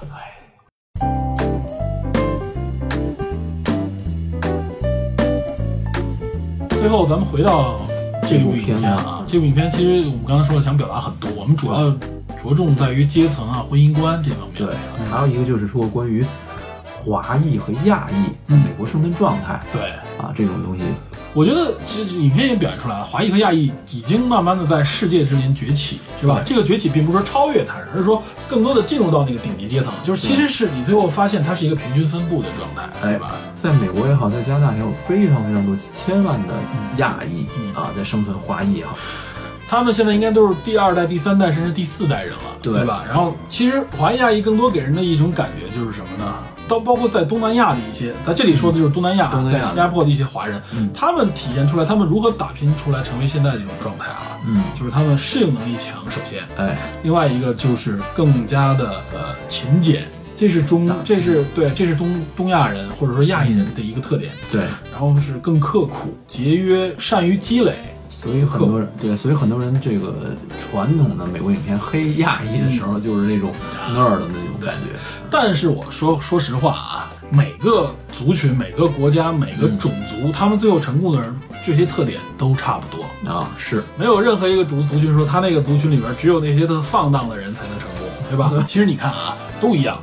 努力、偏执、专注、勤劳，你看那些白人的那些精英阶层也是如此也是如此，对对，他们都是非常非常刻薄，绝对不亚于你的亚裔这些。因为这片子说的是婚姻的角度嘛，他说呢，如果这样的话，我们怎么才能成功进入到那个圈子里边？我们这里不是说了吗？婚姻其实一是一个非常好的一个入口。哎，我们了解的香港首富啊，李嘉李嘉诚诚、李超人，嗯对吧？大家都是说，哎，李嘉诚是白手起家嘛？对他确实有白手起家的一面，但是他的婚姻其实对他起到了一个非常大的一个正向促进作用。哦，他的夫人啊夫人叫做庄月明，庄月明，庄月明女士啊，庄月明女士实际上九十年代的时候就已经去世了。哦天哪，呃，但是他跟李嘉诚的婚姻之前啊，还是有很多的说辞。首先啊，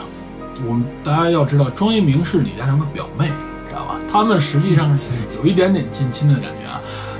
李嘉诚的母亲也姓庄，嗯她实际上是庄一鸣父亲的妹妹，知道吧？庄一鸣的父亲是谁呢？庄一鸣的父亲叫庄敬安，庄静安，敬安啊，对，庄敬安，他实际上是上海人是大安那个安。啊，他他这个人实际上是应该算是香港的一个钟表业的一个大王，他那时哦候主营的是瑞士进口的这种钟表啊。你想想，瑞士手工制作对，瑞士钟表本身在那个时候就是一直就是比，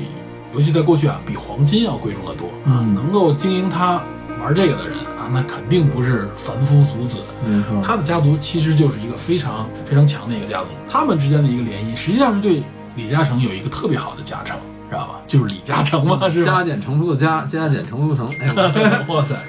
实际不是这个啊，啊，不是不是不是不是，这个起到一个非常关键的作用啊，就是说白手起家重不重要，非常重要，努力这些东西都很重要，但是我们不能忽略有这么样的一个现实的存在。婚姻，对婚姻对他的这个努力，很多人其实上一个层级靠的也是婚姻所。以有这句话说，学得好不如嫁得好嘛。对，但是啊，你记住啊，嫁得好为什么能嫁啊？不是说哎呦你运气好就能嫁了，她都是通过自身努力的。哎对她走到这么一个台阶，然后利用婚姻再往上自己助推，对，嗯她是有极强的目的性的时候啊，这个婚姻在这里边能起到一个极你强得的有助推作用。起点，你才能谈得了这个嘛。对，就是如果你搞不好啊，就是这个咱们说三星这个这个大女儿的这个婚姻，实际上就是啊，是吧？落到了凤凰，一个说白了，土拨鼠变成一只老虎的感觉、是吧？但是他没有把握住，他实际上是什么呢？他没有一个目标和目的。所以说，很多地方你看到我们知道的啊，有很多人，无论是政治圈的啊，嗯，还是经济圈，有很多人也是，他就是通过婚姻以后，哎，给自己一个正向加成，锦上添花也好，或者如虎添翼，你知道吧？真的是这样，真厉害。所以婚姻是起到真的很大的作用的啊。 哎，我是没信啊，哎呦哎呦哎呦哎呦，这话有提示性感觉啊没有没有，我有暗示性。我 只能我只能把更多的精力放在学习 上。哇塞，是吧？提升自己。我们不断提升自己，提升自己什么？提升提升自己的认知和知识水平。哎，最后，我们说这影片里边还提到一个种族方面的话题嘛，对亚裔，哎啊对对吧很？多很多豆瓣网友认为这个片子是一种美国人认为的这种亚对，一方面他们觉得这不是他们认为的亚裔，对另外一方面他们也觉得里边有一些黑亚裔或者有一些歧视啊。对，但是我觉得，首先说这个片子是有原著小说，原著小说呈现的这个状态就是这样。嗯，然后其次，这种所谓的黑其实是亚裔自黑，嗯，这是一种自嘲。对，他是全全华裔班底。我记得杨杨子雄不说过这样的话。对，杨子琼说的是说我们自嘲一下无妨，对这个心态很开放，对，这个是真正应该你应该拥有的现代人的这种想法。啊一个人能自嘲，嗯，能自黑，这个人才玩一个得起人、一个群体、对一个族群能够自黑自嘲，对这是成熟的表现。我们现在动不动就别人歧视我们歧视亚洲人啊，歧视歧我视们中国国人啊，我觉得这不是一个成熟开放的心态。这是应该是一个长期被压迫以后的逆反心态。对，这个是这是说白了是带有一种自卑心来的。我是觉得没真没必要，嗯，开放心态来看，你如果在乎，你就用自己的东西来证明。回怼回去，对你，你要客观的看，就是说，是不是这真是你的问题？你随地吐痰，人家说 OK，你中国人不讲卫这生，不叫大声喧这不叫哗，歧视，是不是？这不对叫吧？歧视，对啊，歧视是说没有原因的，以东西与以不了解的情况下就以直接行为用来一种羞辱，对，然这后个叫歧视，来框定你。对等于你用你的行为证明给他看，我们是什么样的就可以，对吧？嗯对其实有的时候歧视这个歧是一种歧义的意思，也不是说完全看扁你。比如我们对西方人的一种也有也存在一种歧视啊，认为他们就是那样的，嗯只用刀叉啊，然后他们思思绪上有一些那样的特征性啊。开放，对，这其实也是歧视。对，啊，对我们增加见识的情况下，就不会、或者说就是会减弱这种歧视。这种歧视是彼此的，是彼此不认知的一种，上来就就对对方一种想用一种主观判断、预判，对预判来告诫自己，或者说来稳定自己的情绪。实际上这是一种不自信的。心虚啊，心虚的表现，对啊，你不认知，那我们就多交流嘛。嗯自己的这种特点，哎，如果就觉得自己确实对方不能接受的时候，你可以自嘲，或者是你来告诉对方这个东西是出于什么原因造成的。没错，你自嘲也能消解自己的压力嘛，多学习一些理性的啊科学的东西，会绝对让我们其实是从我们自己内心消除歧视。哎，多听听像《电影侦探》这样的节目啊，呦呵，嗯，不会让你增加歧视的， 真硬啊， 可以让你减少歧视啊，挺好，挺好。对吧嗯？我觉得这个效果咱们至少说可以做到。其实可以改变你的很多观念。对我们自己也是一种学习的状态。嗯，对，我们在这些了解的过程中，也消解一些我们以前的一些呃歧看义法。，对，或者说我们不理解的地方，对对吧？这个我觉得带着大家跟大家一起来欣赏啊，以一个不同的角度去看。大家一起成长。行，那我这个我们刚才又又又吹了一下我自己的节目啊，然后另外哎，就是还有一个要说的啊，嗯就是咱们侦探社里面也有一些听友们，呃，自发的也自己做了一些小节目，哎对吧？还分享给我们听，我们觉得挺有意思。非常感谢有一个叫什么第三咖啡馆是吧？第三家哦，第三家咖咖啡馆也是我们几个热心的听友，对吧？啡馆，尤其是他们第一期聊了一个我们之前在侦探社里也推荐过，我们群友一起推荐的一些电影啊嗯，，对，他们有些自己的角度，我觉得，而且呢，这个节目特点是都是女性啊，正好跟我们这个节目不太一样，我们都是男性。对他们这种呃角度更细腻，而且我就我挺荣幸，我觉得我挺荣幸啊，我就是说，哎，我们激发出一些听友们新的，产生他们自己有自己的想法，也愿意去表达而且他们实现了。啊，我是觉得这个真的是挺难得的，没想到我们间接的影响了大家，而且这个影响我认为是正向的。绝对是，在现在这个社会时候时间里面，大家抽出时间来品读一个文艺作品，对吧？把自己的一些想法表达出来，要录音，要剪辑，对吧？大家要沟通，我觉得这是一个非常好的一种社会上文文化的行为。哎，我们应该有更多的去去除一些浮躁的东西，让大家沉下心来来交流、来学习，对吧？我觉得这是这样的一个一个过程。当然，也别把这东西看太重，这就是一个表达，对。这就是一个表达的途径和方式。说说不定以后出现一些啊大咖从我们这里边啊哇，别忘了这个，别忘了我们的跟侦探社的姻缘是吧？就 行。苟富贵无相忘吗？哇塞，不至于不至于。哦，我们自己也会把自己一些，呃，相应的系列的影片，嗯做一个专门专类的，哟，这次也做了一个大预告啊啊，这个我们可能会在不久的将来不久的将来啊， 啊做一些节目上的扩充，对啊，或者说系列补的充吧。补充，做一些，比如说一些硬核科幻，大家问说，哎，你们能不能聊聊这个硬核科幻老片啊，或者什么？其实我们只要抽出时间嗯都有来计划，有机有计划会想系列性的聊一聊。对，包括其实哎，DP 这边也会做一些有系列性、针对性的一些、啊，对吧？哦哎呦很紧张啊，这里边就点到为止，深坑不敢多说啊。天哪！史前巨坑 哇塞， 史前巨坑啊！对，这个也是给我们节目做一些相应的案例吧，尝试嗯尝试，对我们是一些尝试，对吧？我们希望能够给大家带来更多有趣的内容。多元化，对多个层级。然后，如果您喜欢呢，我们会非常荣幸；如果我们有不足呢，您就多帮我们指出来。多多指教，哎，对，我们也是学习的过相程，互提携，学习的过程。没错没错。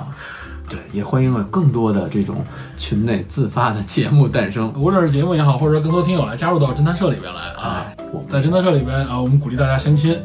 对直抵这个电影的主题啊，突然来这这集有点有点转弯，有点硬啊， 啊，转弯转太硬。一百八十度胳膊肘弯儿， 哇塞！不是，我的意思说就是说，刚才不是说过嘛，说我们进入到这个群里的人，我说从这个节目上你能判断出来这个调性上，判断出来大家的一些认知啊，一些嗯，特征，我对们吧整体上来说还是偏理性一点。然后也更多样性一些啊，对我们也有容纳更多不同的观点，不是说让大家来这儿就是一种，只是单一一种兴趣，对，我们有更好的一个讨不同论角度哎氛围，，对不同角度啊，文艺的、感性的、理性的、科技科学的的都有，对对，很有趣啊。好，这是等于是最后对侦探社又做了一个安利啊，欢迎大家喜马拉雅搜索“电影侦探”，然后呢关注我们这个节目，啊关注我们节目，点击加入订阅订阅订阅啊，对，加入我们的侦探侦探社，简介里面看到加入方式嗯，啊，和我们直接面对面的交流，和听友们一起交流，对，很有意义。非常有意思。对，好吧，好，那行，感谢大家收听这期节目，好，嗯，那这期就聊到这里，好，感谢大家收听，我们下期节目再见，拜拜。拜拜。